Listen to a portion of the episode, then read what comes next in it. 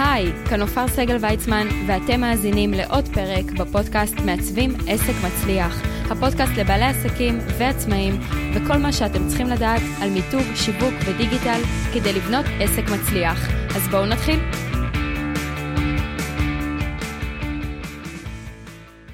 אז שלום לכולם, והיום אנחנו בפרק טוב ששאלת, בעצם שאלה שעולה מהמאזינים, אה, והיום אנחנו בעצם עם שאלה של אורן, שהוא צלם תדמית, ואורן שואל, היי נופר, קודם כל תודה רבה על כל המידע שאת חולקת איתנו בפודקאסט הזה, אני מאזין לו כמעט מהפרק הראשון. האזנתי לראיון האחרון עם אלי שחף, שהיה מעולה אגב, היא שמחה לשמוע, ורציתי לשאול מה הכוונה במעגל כוח ובשיתופי פעולה. אני עצמאי כבר חמש שנים והייתי שמח לפתח את העסק גם בכיוון הזה. אז אורן, קודם כל, כיף שפנית, וכמובן שכל מי שמאזין ויש לכם איזושהי שאלה או משהו עסקי, זו המטרה של הפינה הזו, כי בעצם בהתאם לקשיים שאתם מתמודדים איתם, אנחנו נוכל לדבר פה על הדברים, כי בסופו של דבר כולנו מתמודדים בדיוק עם אותם דברים.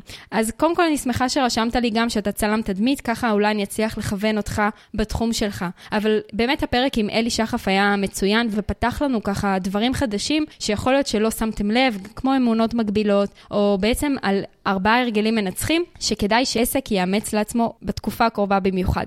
אז מה זה אומר בעצם מעגל כוח ושיתופי פעולה? אני אסביר קצת יותר לעומק, כי באמת נגענו שם רק על קצה המזלג. המטרה שלנו כבעלי עסקים זה לאו דווקא לפנות ישירות ללקוחות. העבודה הזו של השיווק היא מאוד מאוד מעייפת, ואם נעשה את זה לאורך כל השנים, זה נורא נורא מתיש כל פעם, או פעם להרים קמפיין, או פעם לחשוב על המסר, או פעם לחשוב אה, את מי אני רוצה כרגע ולמי השירות הזה מתאים. חלק מהמטרה שלנו היא ליצור בעצם שיתופי פעולה, שיתופי פעולה הכוונה זה ליצור קשר עם בעלי עסקים נוספים. אוקיי? שגם הם פונים לאותו קהל יעד בדיוק כמוני, כמוכם, אוקיי? אבל מן הסתם זה בהתאם לתחומים מסוימים. כי בואו נאמר שיכול להיות שמישהי שעוברת לגור בדירה חדשה וצריכה קבלן, יכול להיות שהיא גם צריכה בונת ציפורניים, אבל זה לא מעגל כוח. לא יודעת למה אני תמיד אומרת קוסמטיקאיות, אבל ברור שכל התחום של היופי תמיד צריך אותו. אבל זה לא נקרא מעגל כוח, אפילו שזה כביכול אותו קהל יעד, כי גם היא צריכה גם את הקבלן, אבל גם את הבונת ציפורניים שלה. מה הכוונה במעגל כוח? הכוונה במעגל כוח זה להבין מי הם עוד בעלי העסקים שיכולים לשבת לידי בשולחן, במרכאות, ויבוא לקוח וגם אני יכולה לתת לו שירות, וגם זה שיושב לידי, הוא בעצם צריך גם את השירות שלו.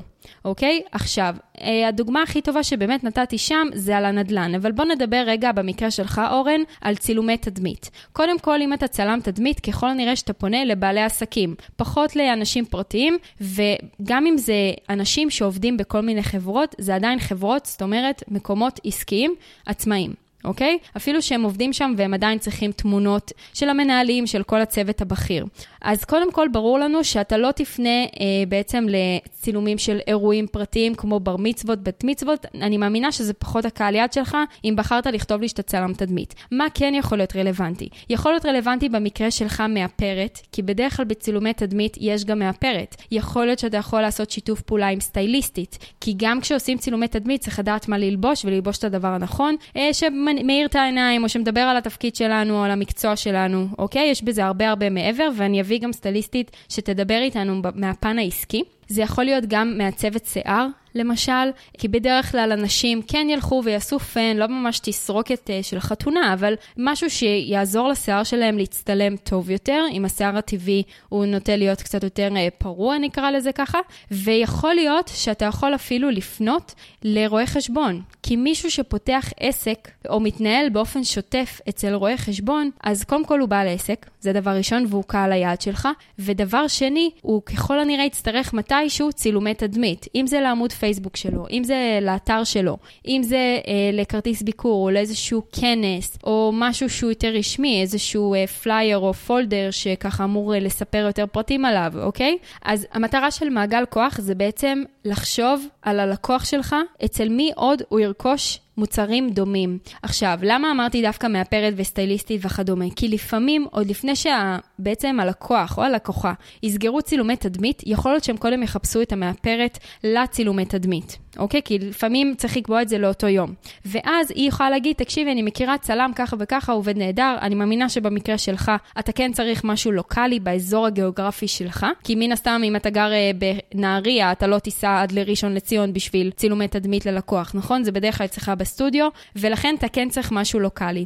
חלק מהמטרה, בעצם אה, כשיוצרים שיתוף פעולה, זה גם יכול להיות או ליצור משהו הדדי, שזה אומר שאם לקוח מגיע אליך והוא צריך מאפרת, יש לך אותה. כמובן שאתם צריכים לבדוק את העבודה אחד של השני ולאהוב את העבודה אחד של השני, וגם לאהוב לעבוד ביחד במידה ובאמת עובדים באותו יום, באותו זמן, יחד עם אותו לקוח, אוקיי? אבל יכול להיות גם מקרים שיגיע אליך לקוח, סתם דוגמה, מישהו שמתעסק בסטארט-אפים, אוקיי? והוא צריך צילומי תדמית, ואתה יכול להפנות אותו לעורך דין שמלווה סטארט-אפים בכל הדברים המשפטיים. מה שאני מנסה להגיד, שיכול להיות שהשיתוף פעולה שלכם יהיה חד צדדי, שרק אתם תיתנו למישהו עבודה ובעצם תעבירו את הטלפון שלו ללקוח, אוקיי? אבל גם יכול להיות הפוך, יכול להיות שהלקוח שלכם מגיע לבעל מקצוע אחר, כמו למשל אורן במקרה שלך, נגיד והלקוח מגיע לרואה חשבון, והרואה חשבון רק ישאל אותו אם הוא צריך צילומי תדמית, במידה וכן, הוא ייתן לו את הטלפון שלך, ושוב, זה חד צדדי. אתה רק קיבלת ולא היית צריך לתת משהו בתמורה בעצם לרואה חשבון.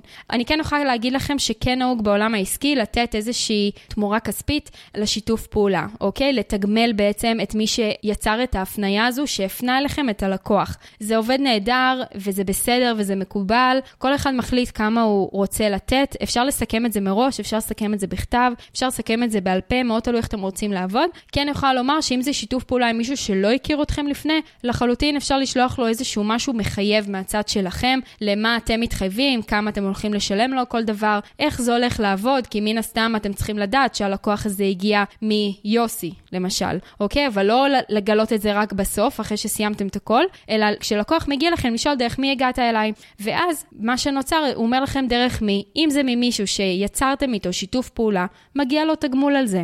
אוקיי? יכול להיות שיהיה כאלה שיגידו, עזבו, אני לא רוצה תגמול, באמת באהבה, סומך עליך, הכל טוב ויפה. אבל אם זה מישהו שלא מכיר אתכם, מן הסתם כן תציעו לו משהו, כדי שיהיה לו בכל זאת את האינטרס שלו להפנות אליכם לקוחות.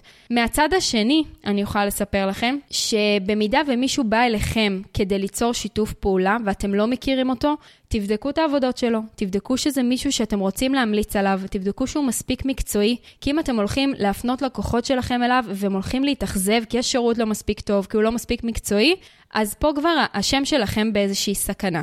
אוקיי? אז אני תמיד ממליצה, כמו כל בעל מקצוע שאנחנו לוקחים גם בשביל עצמנו, אני תמיד ממליצה לבדוק, לראות את העבודות, לשמוע חוות דעת. אפשר גם לבקש טלפון, שייתן לכם טלפון של מישהו שממליץ. אה, כל מה שקשור לדברים החזותיים, אורן, של הצילומים עצמם, אני בטוחה שהתמונות שלך מדברות בעד עצמן, בדיוק כמו שהאתרים שלי מדברים בעד עצמם, או המיתוגים שעשיתי. אז באמת בתחום החזותי יש לנו יתרון מאוד גדול, כי ממש אפשר לראות את העבודות. זה לא, אה, בוא נגיד את זה ככה, זה לא מישהו ש... שבא לתקן לי את המכונת כביסה, ואני כן יכולה להגיד שהיא עבדה בסופו של דבר, אבל העבודה עצמה, אני לא באמת יודעת אם הוא היה מקצועי או לא, כי זה לא התחום שלי.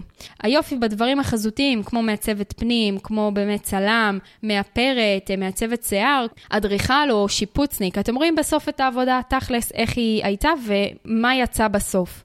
אז כן תבדקו את בעלי המקצוע שאתם הולכים לעבוד איתם, תנסו להבין גם מי הקהל שלכם, וכשאתם יוצרים את השיתוף פעולה הזה, אז גם להסביר מי אתם, מה אתם, למה כדאי לבוא דווקא אליכם? כדי שבאמת אותו בעל מקצוע שני, שאצלו נמצאים הלקוחות, שהוא ידע מה לספר עליכם. אל תגידו רק, טוב, אני צלם תדמית, תביא לקוחות. לא, מה אתה נותן? למה כדאי לסגור אצלך? מה, מה הערך המוסף שלקוח מקבל אצלך? למה כדאי להם לבוא? מה זה ייתן להם? תחשבו על התוצאה, שבעצם הלקוח לא באמת משנה לו אם אתה מצלם בניקון, או מצלם בקנון, או עם פלאשים, או עם ספוט, אוקיי? אכפת לו מה התוצאה, ואיך זה הולך לצאת, ואיך זה הולך לשרת אותו בפועל בסופו של דבר. מה שנקרא, אני, מה יוצא לי מזה. אז זה באמת אה, משהו שחשוב שתאמרו בפגישה של השיתוף פעולה, מי אתם, תספרו עליכם, תספרו על הכוחות שלכם, תספרו דברים שקרו, תשאירו רושם טוב, כי בדרך כלל הפגישה הזו מתבצעת פעם אחת, כמובן שצריך לתחזק את הקשר הזה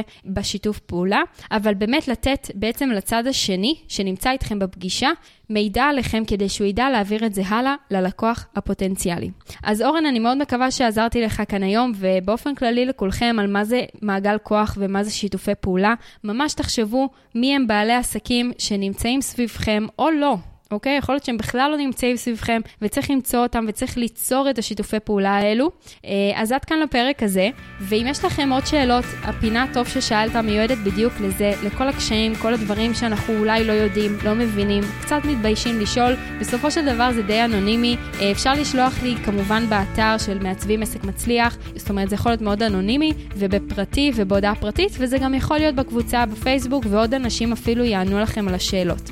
אז תודה רבה לכל המאזינים, ואם אתם מכירים מישהו שהפרק הזה יכול לעזור לו, תשלחו לו לינק ותשתפו אותו. לא לשכוח ללחוץ follow או subscribe, ובעצם לקבל עדכונים בכל פעם שיוצא פרק חדש. נתראה בפרק הבא של מעצבים עסק מצליח.